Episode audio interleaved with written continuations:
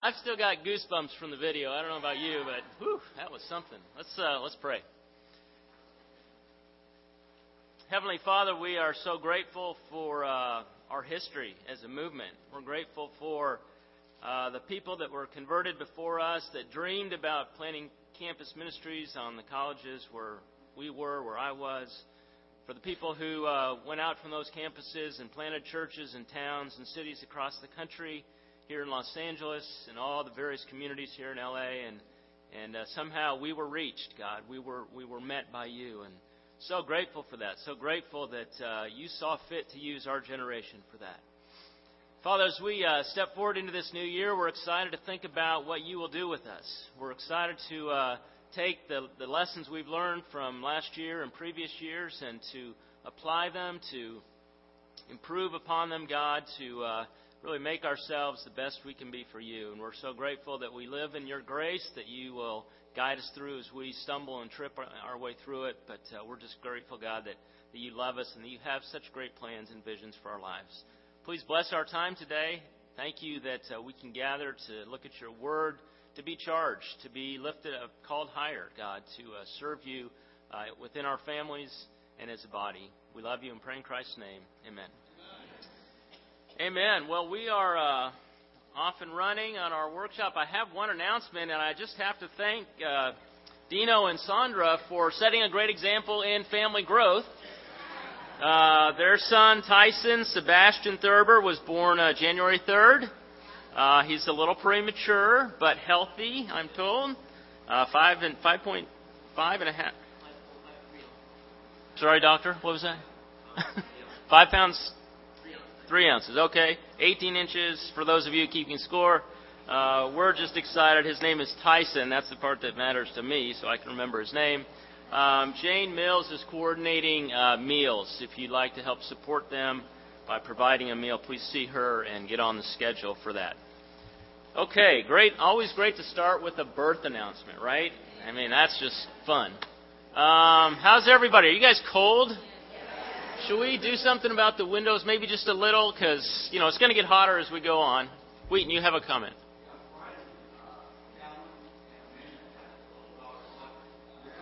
Callan and Audrey, uh, Callan and uh, Amanda, congratulations to them. Let's just give it up for babies.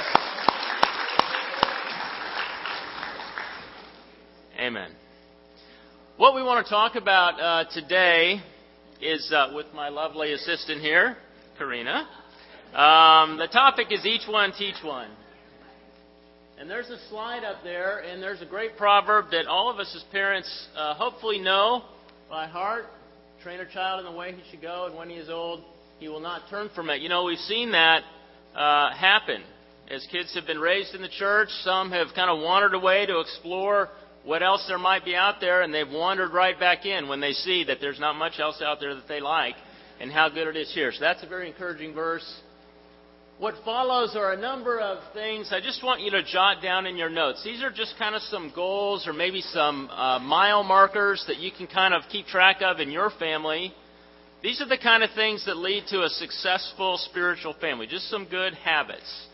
Uh, we're not going to necessarily go through them in that order in our, in our talk here, but we did want you to just uh, put those up on the board, things we uh, really believe strongly in is, as families that we're hospitable, that we're getting other people into our homes, using our homes for, for God, for reaching out, uh, weekly devotionals, uh, consistent meals. Oh, I've got them right here. Why am I turning around? Uh, consistent meals together during the week, um, getting all the families to participate in our youth and family nights, and uh, consistent marriage and parenting, discipling, and training.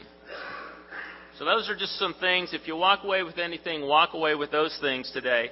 What we're going to do, Karina and I are going to do a lesson uh, with the Kramers. Uh, Henry and Lana have been gracious enough to come up and kind of clean up whatever mess we make here in the beginning, and uh, and uh, help uh, bring our lesson to a close.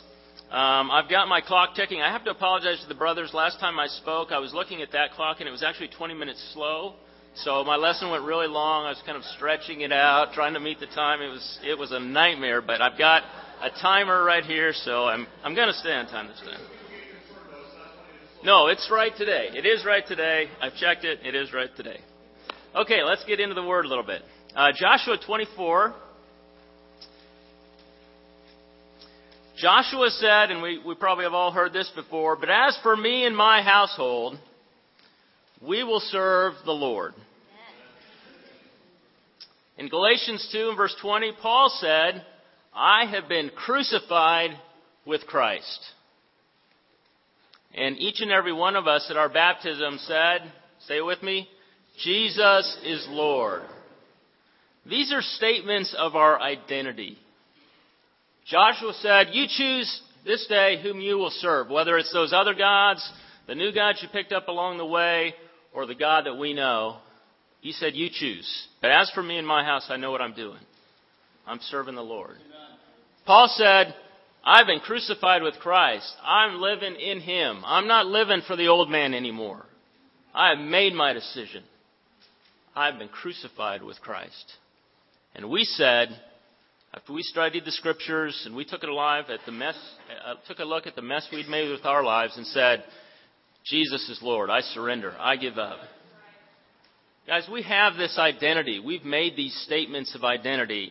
And as a family, we have to continue this identity. The three points we want to talk about today the first one is know who you are. You know, in this age, it is very, very challenging to know who you are or to know who you should be, especially if you are an impressionable youth with a lot of electronic devices. Facebook, TV, movies, commercials, inundated with materialism, with all the escapes of sex and drugs and whatever else. And knowing who you are is very, very important. Probably the most important thing that we can do fundamentally for our families is give our children an identity. Let me just say parenthetically here for a minute. If you're not a parent at the moment, whether your parents have moved on and you're an empty nester, or perhaps you haven't had any kids yet, you're still part of the community that's raising our kids. I need you to pay attention to this because you're helping me with my kids, right? We are a village and we need to do this together. This stuff applies to all of us. We really need to be willing to help each other's kids out. I love the relationship that Nico has with the Marichis and with Henry and with other people in the fellowship. Uh, that my older kids have with uh, some of some of you and people in other places, uh, some, even around the world. How great it is that I have this village helping me raise my kids. And if you don't feel that way, please dig in here. Let's go. This is what it's all about: is creating this village. Uh, our role as a parent, especially Jackie talked about single parents. There's also blended families where this identity is more challenging, and we need to help those families. And those parents need to help draw people in to help them because this is a very, very important thing. Before we can really give our kids identity, we got to know who we are, right? And I made a little vow to myself that any time I got a chance to say it, I would say, have a quiet time. Let's make sure we're knowing God. Let's make sure we're digging into the Word. Don't let a day go by that you don't just crack open the Bible, even if it's for a verse, to say, to just let God in. Let Him teach you. And you got to know who you are. Uh, you made the you made the statement Jesus is Lord, but for some of us it was you know 30 years ago, and it's you know if we're not careful, that statement gets a little fuzzy, a little less conviction, and we have to say that every day. We've got to know who we are. Uh, don't go it alone without God. You've got to step in. And you've got to have conviction about creating an identity for your own family as well. Um, it would be interesting. I, I met some of my neighbors at the mailbox the other day, and uh, they said, and I said, "Oh, hi, I'm Andy," and she goes, "Oh, you're the ones with the dog, the new dog, right?" and I'm like, I'm like, ah, oh, I don't want to be known as the one with the dog, you know. I want to be known as like the happy family, or the, you know, the really giving family, or at least the not too loud family, but not the ones with the dog, you know. So we got some work to do, but uh, what kind of conviction do you have about your family's identity? How do you want to be known uh, to the people that know you, to the sphere that you live in? Um, what are your spiritual convictions about who your family's going to be? You know, as you decide, mom and dad, what you're going to be, so goes your family. If you don't decide that you're going to be a kingdom family, sold out, here for the long run, then your kids are going to know there's a back door. And you've got to decide, I'm a Christian. Jesus is Lord. I have been crucified with Christ. As for me and my family, we serve the Lord. We've got to know who we are. We've got to make that decision. Uh, no matter what your role is, and, and as Mike shared there on the video, we have our ups and we have our downs. Uh, sometimes we're doing great and we're leading groups, and other times we're not doing so great. We had an identity crisis in our family about seven years ago. We, Karina and I had been in the ministry for about 15 years, and we stepped out. And we had to make a decision. Are we going to stay involved? Are we going to get scared and start pursuing careers and going after these other things that, that we hadn't had time for because we were in the ministry? And we, we had an identity crisis. And we had to look at each other and go, what are we going to do here? Are we going to cut and run? Are we going to dig in? Or are we going to stay here? And it's, it, it's, you know, amen. God helped us get through that time. A lot of you helped us get through that time. Um, and, and we've gotten stronger because of that. And our kids watched us go through a real crisis and say, you know what, mom and dad still believe in God. They still went to church every week. They still gave their money. They still gave their time. They still told us to do the right thing. We had some identity, and that is crucial that we maintain that. Um, Karina's going to share a little bit more about that. Amen.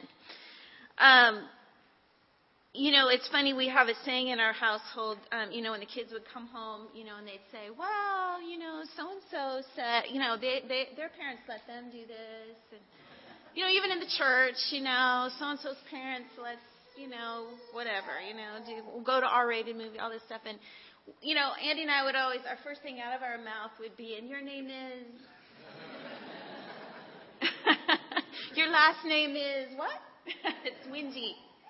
And so you're part of the Wingy family, and in the Wingy family, this is what we do. And um, you know, and it, you know, and I think that we, um, you know, it's, it's a challenge to not be too, um, you know, always telling your kids what to do, especially as they get older.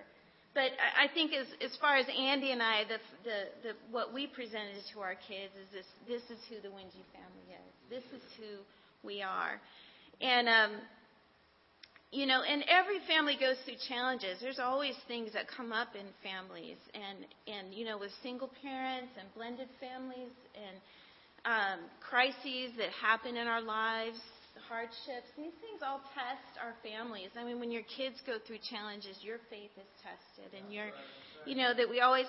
But but really, it starts with our own convictions you know, of who, who we are. And, and that has to say, and conviction is something that doesn't change with the shifting. It's something that it just is in your heart. And you have to really find out what your convictions are. Um, you know, in, in the day to day life, you know, um, just getting really practical down to, you know, how to, how to translate this into the day to day life. Many opportunities will come up every single day for you to instill a family identity and your convictions into your children. Um, communication is so important. Andy calls me the shock jock of our family because I'm not afraid to, you know, bring up sex at the dinner table or, you know, just the topic. Just, just the, the, topic. topic. Yeah. You know, to, you know, everybody alludes to, you know, I'll use, I, you know, you know, body parts. Know, these are all just, yeah. you know, and we talk about stuff. We talk about life in our family, and these, you know, these things are real life, and they are a real part of your children's lives. These these issues are real to them, and I think that we've got to just be straight up front. I mean, Satan's up front with them. Yeah. Satan's out there right in their face, and trust me, I'm going to be right in their face, and I'm going to be having the same conversations only from a godly point of view. And I'm going to present these issues as positive and fun and from God and what is right, and not, you know, not not the darkened side of it. And so we talk about it at the dinner table. We do. and they're all like, "Oh, mom, we're scarred for life," you know. I don't want to hear it. Anyway, talking about and and you know, a lot of things will come up. You know, they get detention, they get in trouble, they get you hear about something that happens at school. I mean, you know, and Allie's school, when she was a sixth grader, there was a girl who um, had, had been found out she was having oral sex with, oral sex with several boys in her in the bathroom at her school, in middle school. And you know, and and this is what was happening. This is what is happening in schools. And you know, so we just talked about it. And, and, and you, you can't run away from it. You can't get away from it. So we've got to deal with it. We've got to be a strong influence on our, on our kids. Um, talk, talk, communication is so important. That's, that's just what I'm going to say. Bring it up. Talk about it. If, you know, stumble through it, you know, when you're bringing it up, but trust me, you'll get through it. Amen. Spend special time with your kids. You know, um, Focus is so important, and our lives are so busy. And most of us, you know, work and, you know, we're trying to make ends meet and we feel the stresses of life. They feel a lot of the stresses of life, but we have to really make special time. Part of building a family identity. Some things the Wingies have done is um, we've, we've, um, oh wait, no, that's, that's farther down. Okay. Um, solving problems together in the family. You know, bringing up the problems, talking about the issues, and, and coming up with solutions together. Having fun together, serving God together, um, walking with God together. I think it's really important that our kids see us having quiet times and see us worshiping God and see us working through our problems. That, you know, we don't just all clean it up and put our smile on face when they walk in the room, but, you know, my kids have seen me cry. You know, they've seen me struggle with my sin, and they've seen. And I haven't depended on them to fix me. You know, there's a fine line there, but they have seen me live my life as a disciple, and they've seen me struggle and work through the issues, and and they've they've seen the kind of the raw truth of what it means to live life, and they need to see us live our lives that way because that's what their lives are about, and they're going to go through that. So when they call you as a college student and they say, I'm having such a hard time. I can say, you know what, I know exactly how you feel, and your daughter can say, I know you do. I saw you work through this very issue, and so I know you know how I'm feeling. So it's really important. Amen. I think what we're saying is don't just have weekly dinners, but talk. Talk a lot. Thank you. Yeah, and, and the, there's plenty. It's a target-rich environment, as as the saying goes. There's so much. Just ask questions. Not how to go to school today isn't enough. You got to dig in. Um, but you got to have those conversations. And if you're not in regular meal times, regular ways to communicate with your kids, uh, you need to be because, as Karina said, Satan is doing it every day, uh, all day long. All right. Uh, point number two: know who you are is point number one. Point number two: show who you are. Um, you know, danger, Will Robinson, right? Some of you are old enough to remember what that means. Uh, don't talk about who you are and not show who you are, right? Uh, probably the number one reason we have so many what are euphemistically called church alumni in the country these days is because parents went to church and said do this and don't do that and didn't and, and didn't do, didn't do or say any of that stuff themselves. And so people leave church thinking it's pointless. Why bother? I can do this in the world. I, why spend my Sunday morning? There's football on. I can stay out later Saturday. I mean, that's the number one reason. People just have abandoned their faith in our country. We have to show who we are. Uh, you've made your decision. Uh, your kids are watching you to decide if it will be their decision. And they're watching you to decide if you're for real. Are you for real? Are you really living the way you say you are. They're not looking for perfection, and they're very, very forgiving when you make a mistake, if you admit it. But you got to admit it. You got to show who you are. You got to show that you believe in grace. You got to show that you believe in humility. You got to show that you believe in prayer. You got to show that you believe in the Word and that you've wrestled through to the ground a submissive spirit towards God. You've got to show that. You can't just say it. You've got to show it. Uh, they have to know that. They have to see that. Oh, this is part. Is that my part? Oh, that's my part again. Sorry. Um, let me give us. Uh, we want to give you some practicals on this point. Um, being committed to the body.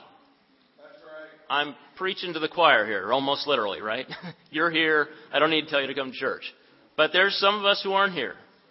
We need to help them. We need to instill this conviction in them Maybe you're here because somebody said, "Hey, are you coming?" And you're like, "Yeah, yeah, all right, I'll come." Uh, we need to get some of our own conviction, maybe, right? Commitment to the body. Your kids need to see that. Do you really believe in it? Is this the kingdom of God or isn't it? Are, are we really committed to being a kingdom family, part of the body? Um, being engaged. How can you possibly tell your kids to serve God if you're not serving God? How can you possibly tell them to do their best spiritually if you're not doing your best spiritually? Um, no matter what the challenges are, and I know some of us have great challenges in our lives, uh, we can always do our best, right? You maybe can't do my best, or Henry's best, or Steve's best, or somebody else's best, but you can do your best, and that's all you need to do. Okay, we better move a little faster. Um, one, just some real practicals that were up on the slide. Having regular meal times together and talking and, and building some traditions in your family. We have birthday dinners where we, the person whose birthday it is gets to pick where to go out to dinner, and then everybody in the family shares something encouraging about that person. So at least once a year they hear something encouraging about themselves. once a year, you know. We don't want their heads to get big. No. So, um, you know, we have our favorite restaurants. It's funny because when the kids, you know, they they just know this is like our favorite restaurant that we go to. It's a special restaurant or whatever, and, and it's it's just fun having those things. Um, dinner and game nights, Friday night homemade pizza night. Um, Dave and Connie, good friends of ours, pizza nights. um, having people over for dinner, even during the weeknights. You know, just we've had so much fun just sitting around the dinner table and just laughing and joking and you know all, all kinds of different things. Um, and then and weekly devotionals. And this just has to do with really making a concerted effort of bringing god's word into your life at home. They do get kids kingdom. They do you know when your kids get old enough to be in the junior high ministry and the and the preteen ministry, you know, they get taught there, but really making an effort to bring God's word into your home life. And and um, I would say that you take some time to really think about how to meet your kids' needs in this area. You know, because you know certainly you can schedule a time every week. We sit down, we sing, we pray, we read the Bible, but that may not be what your need is as a family. And um, that that's a great thing, by the way. It just may not meet the needs. So some ideas, you know, just a quick scripture in the morning before they leave to go to school. You know, just a quick one. Prayers at the beach. You know, pulling off when you after you pick them up from school or after work from daycare, pulling down to the beach into the parking spot. You know, look at watching the sunset and praying for 10 minutes. Um, I've done that with my kids. Read read spiritual books that address a particular need one of their needs. There's a lot of great books out there, and sometimes we can sit down and read a book with them. Um, uh, helps on the internet, CDs, go to the bookstore and have them walk through the bookstore and pick something that they're interested in learning about, and then do your family devotionals. Memorize a scripture together that will help them during their day. And um, Andy did a great thing where, from his quiet times, once your kids all have internet or uh, email addresses, he would have his quiet time, and then he just sent out a, every day a little paragraph to all of us in the family, and he'd say, "This is what you know my thought for the day," and it was just so encouraging because Allie was up in Seattle, and Kyle was off being a senior in high school, and Nico was Nico, and it was just nice because um, you know we we all got that connection from Dad. So. Amen. All right, the last thing we want to say under this uh, under this idea, and before we turn it over to the Kramers, is uh, you know, the Bible describes Christians as these things, and your homework assignment can be defined where it says this, but you're a light on a hill, you're the salt of the earth, you are clay vessels holding heavenly treasure, you are ambassadors for Christ, you are ministers of reconciliation, you are a royal priesthood, you are the called out of God, you're God's building, you're God's, uh, Jesus' body and his bride. And you're created in Christ to do good works. Clearly, God means for us to be his arms and legs in this world. He means our families to be influential among the families that we're a part of. Let me give you a few practicals on this and we'll wrap it up. What can your family do? How can your family be influential? If you're a light, you know, it says be a light. Don't put it under a, a cover, right? Under a bowl. You got to be seen. You got to be out there. uh, find ways to create opportunities to meet people, to be around other people, outsiders, non believers, with your family. The Shumps were great at this with their kids in sports. Other families are, but Mark comes to mind because they were always having dinner with somebody uh, from somebody's soccer team. Um, dedicated hospitality times, dedicated times where you just go out reaching out. We used to go door knocking, believe it or not, with our kids, and they loved it, and they still remember it how great it was. So be seen. Number two, reflect God's light.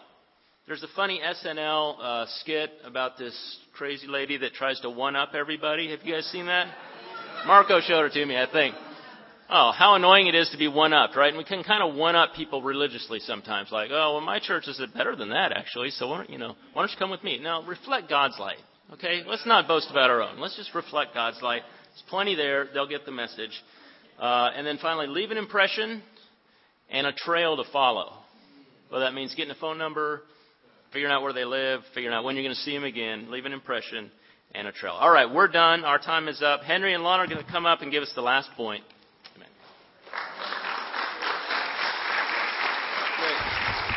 Go ahead and uh, be opening your Bibles to Luke chapter 2. We'll be starting in verse 41 in just a moment.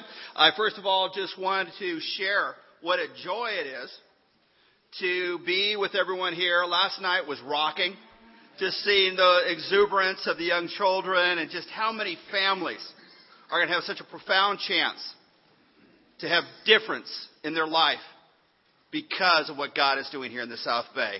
And with that, we owe an incredible debt of gratitude to the Marichis and the Wingies as they partner together to lead us. And I pray that you will pray for them daily, for their strength, for their vigor, for their courage, for their tenacity, for their stamina, for their faith. Please be praying for their partnership as they lead us in Christ. Amen? Amen. What Willon and I are going to be talking about is spiritual growth. We had know, then we had show. Well, let's just grow. And the best way that I found to grow in our family and what we are incredibly indebted to, indebted to others for in our family is spiritual growth through Christian partnerships. Spiritual growth through Christian partnerships. You know, as far as where are the Kramers in the start of 2011, we're just briefly going to show where we are, and then Lana's going to come on in and say, how the heck did we get there? Because we didn't just start that way.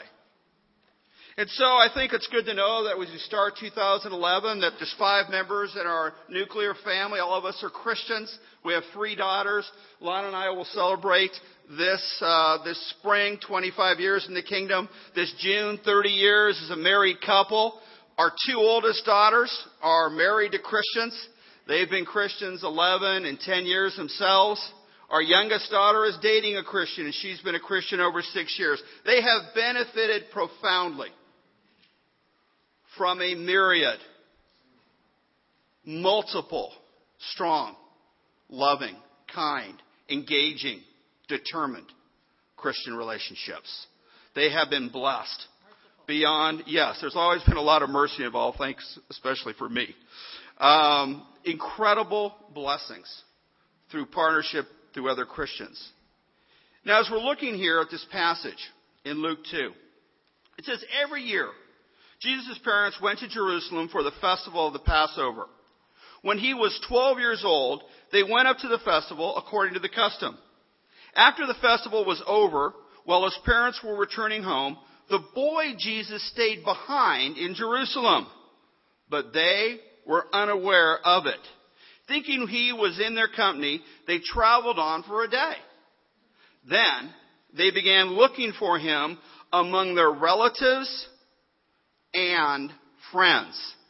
You know, Luke wasn't one of the original disciples. He came later. And I'm sure when he heard this, this blew his mind. There's a lot of things you can lose in life. But losing the Son of God, I mean, that's, that's penultimate. And I think the other writers maybe were, you know, afraid to write about this, thinking it'll make Joseph and Mary look bad. I think it makes them look good. And here's why it makes them look good. How in the world by 12 years of life because you lose your kid for 24 days, 24 hours, going the 72 miles between the Galilee region and Jerusalem, How could that happen unless you had profound trust in your friends? And they were totally involved with Jesus' life. There's no way. It doesn't make sense. It doesn't happen.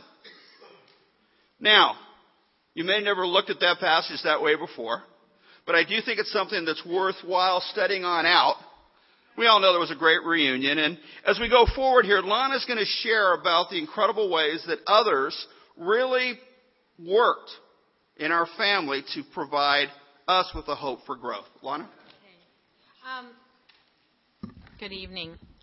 You know, when I was baptized, uh, our oldest daughter Lauren was eight months old, and I was a very lenient. I mean, at eight months, but I was my philosophy was, you know, um, kind of post hippie, very lenient.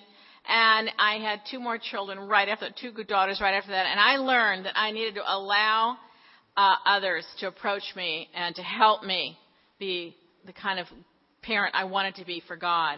Um, I think that uh, there are a couple things that really stuck out to me, and um, I, you know, one was that I needed to really let go of the protective mama bear pride and get it out of the way because uh, it was, uh, you know, it was there. uh, also, uh, in as I reviewed, you know, what God has done in our family over the years, and the um, the importance of the relationships with Christians, with disciples in the church. Um, I realized that a lot of the good attitudes, the convictions, even the behavior were reinforced or even taught in some cases by other disciples to our children. And um, finally, my very closest friends were always in the church. And those three things were are really the were really the foundation, I think, for a lot of these relationships. Those those those three convictions. Um, it was funny today as I was writing. I thought, just off, honestly, off the top of my head, there were 14 important lessons uh, that the kids received uh, during those years, and there were many more. But there were just 14 things that popped into my head, and I thought of the different people and what that what that meant, what it signifies, and um, and in that, by the way, and I hope this is helpful, but, you know, we were in five different churches, and three of those churches were mission teams. So only, uh, uh, uh, on three of those ch- churches, there was only one family at each time that had children. So we really had to, you know, get help from anybody we could, right? Professional help. Professional help, yeah. And, you know, and it came in different, from different sources, from different people, different types of people. And, you know, I was thinking about how, um, and our kids know all these stories. I mean, most of them, and they laugh with us. So we're not saying anything they wouldn't want that they would feel badly about. Um, I think, but I'm pretty sure about that. I'm positive. I'm positive. Yeah, yeah.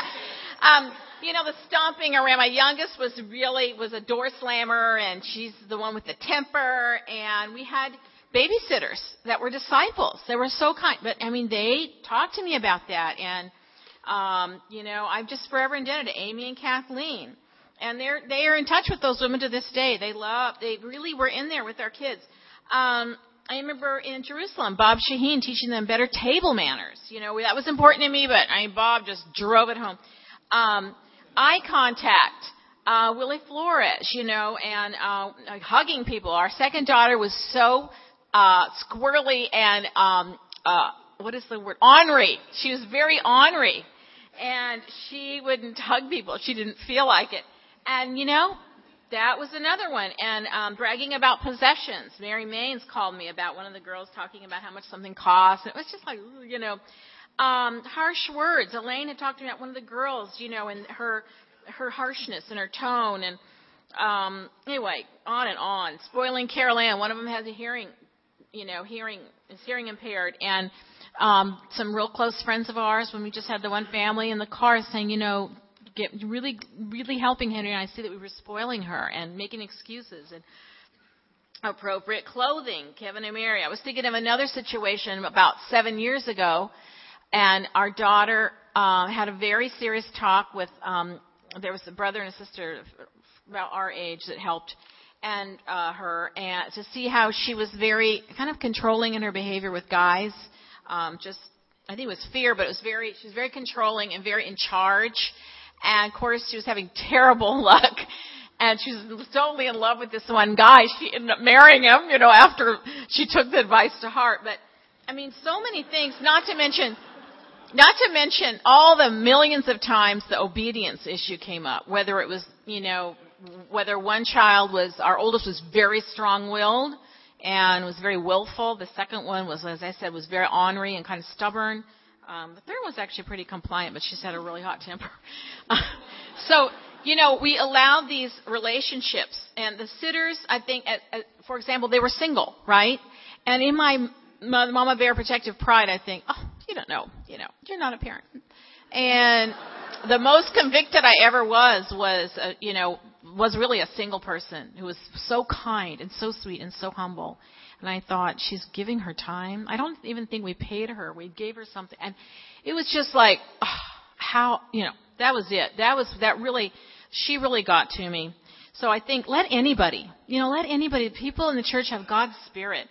Secondly, uh, the other thing about friendships is really making the time and allowing the time, allowing people to approach you. Yeah, we approach people when we think we have a problem with our children, but what about allowing them to approach you? How willing are you? Um, that I had to really fight for that.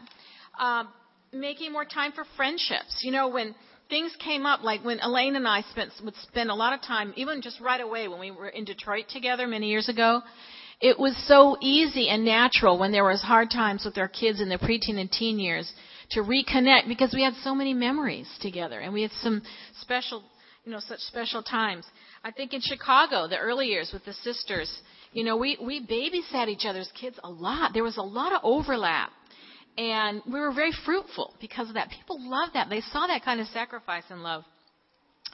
Um, finally, as they were growing too, I think, you know, um, uh, the whole issue of sacrifice, I think, particularly from the mother's point of view, that the driving and how wonderful it is to have that time in the car with them. But we we had to drive.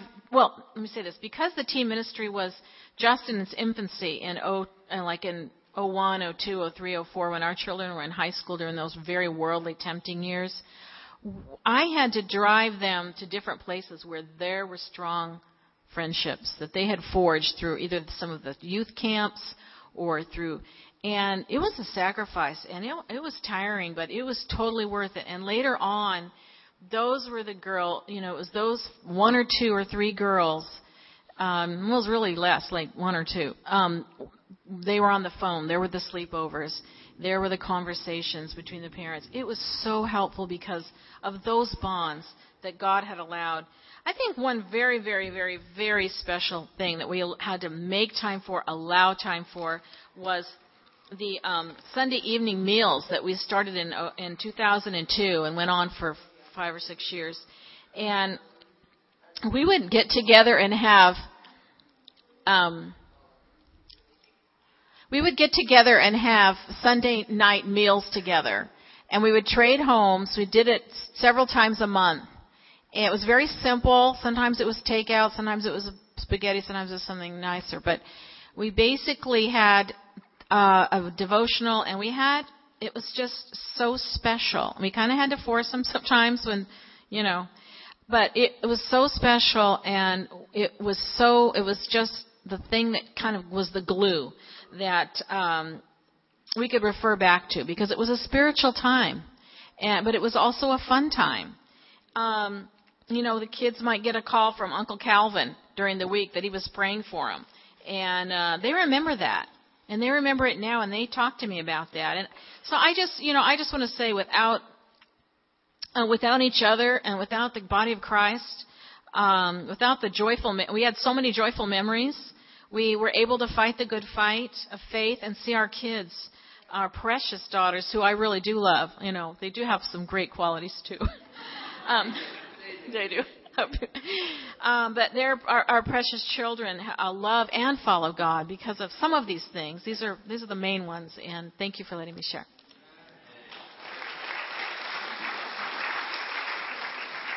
I want to leave you with two directives on the subject of spiritual growth through Christian partnerships. I started with showing where is the Kramer family in 2011. Let me tell you where we would have been if we hadn't put these two directives in place, we'd be cannon fodder.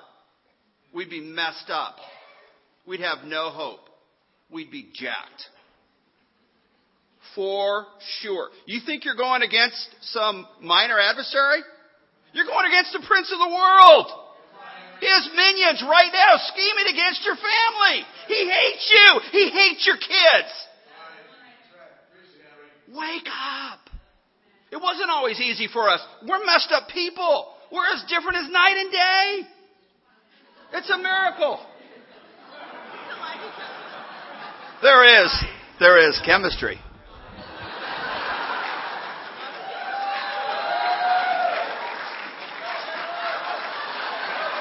Excuse me. There is no substitute. There is no substitute. All of us have some great strengths. And if we isolate ourselves, they will be overcome by profound weaknesses. Two directives. Number one, take personal initiative. Take personal initiative. You know, I can guarantee you that your church leadership will do anything we can. We'll set up small groups to the best of our abilities. We'll provide youth ministry oversight. We'll use monies effectively to have youth leadership. There will be Kingdom Kids. This will be done in a tremendous way with people full of heart and passion for your children. We will have workshops like this. But all those things, you know what I call them? I call them adjuncts. They're helpful, but in and of themselves, they are not sufficient. They will not get your family to heaven. They're just assistive devices. What I really want to implore you and encourage you and direct you in is you taking personal responsibility.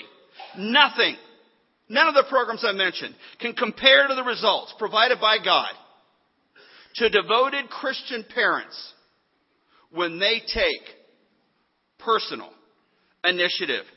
If there's only one thing you remember of what I've said, it's this. God is eager and able to do amazing things for your family if you will take personal initiative based on faith to develop spiritual partnerships for your family. Things were not always set up for the Kramer family. We were in a church 8,000 miles away. There were 17 of us. There was one other family with kids.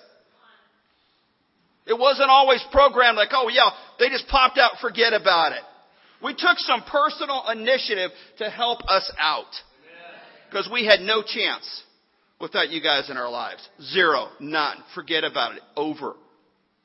Finally, the second point.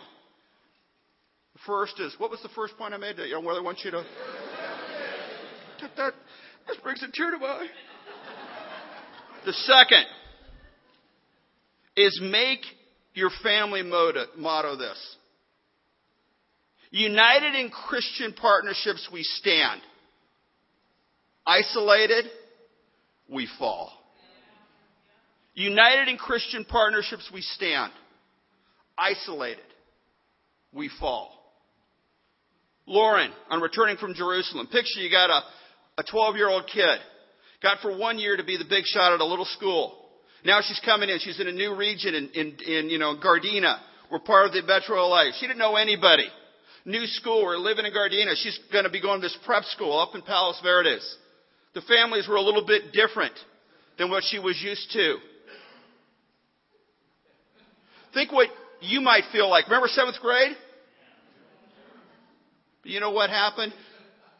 Many, many, many, many Christians got in there. You can do it, Lauren. You can be good at sports. She had a Christian coach in tennis. She had other Christian leaders show her the things about her that were praiseworthy and excellent, and she could take confidence in God. And so she didn't shrink back. She didn't go gently into that good night. She rose up because others were with her.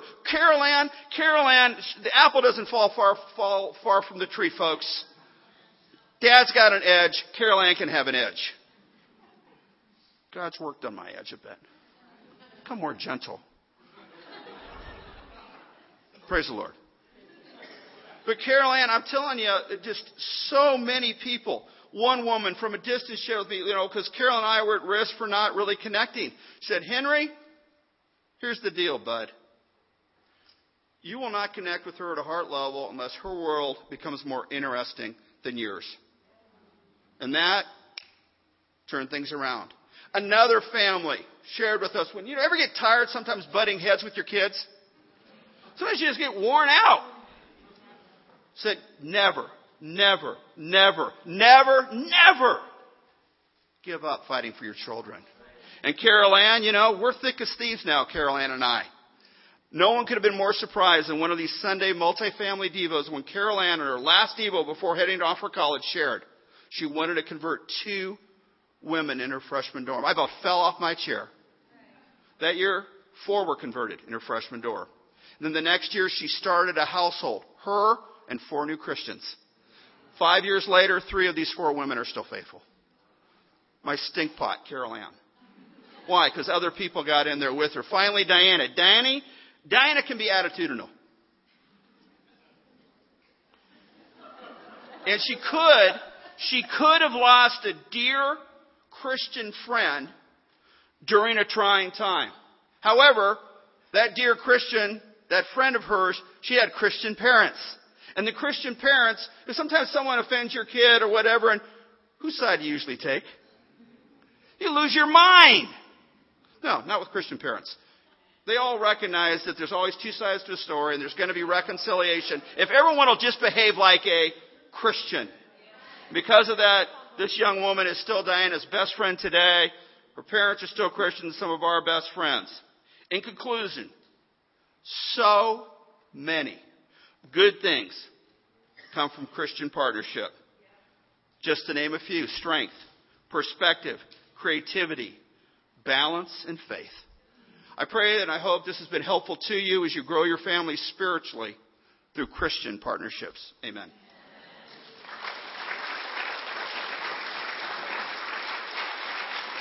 Parents, we're trying to give you, parents, we're just trying to give you, put the ball in your court. It is all yours to make your family great in Christ. Let me read you a quick little poem. It's corny, but bear with me. I'd rather see a sermon than hear one any day. I'd rather one should walk with me than merely tell the way. The eye's a better pupil and more willing than the ear. Fine counsel may be confusing, but example is always clear. It's just a quaint little poem to remember that our example and doing it is what it's all about. Amen? All right, here's what we're going to do. This was the time we've scheduled for a break. Did you enjoy it? Okay, good. We're going to start singing again as we move on to our next lesson. And if you need to uh, take a comfort situation, take that taking care of a comfort situation, please go ahead and do that while we're singing. Amen. Amen.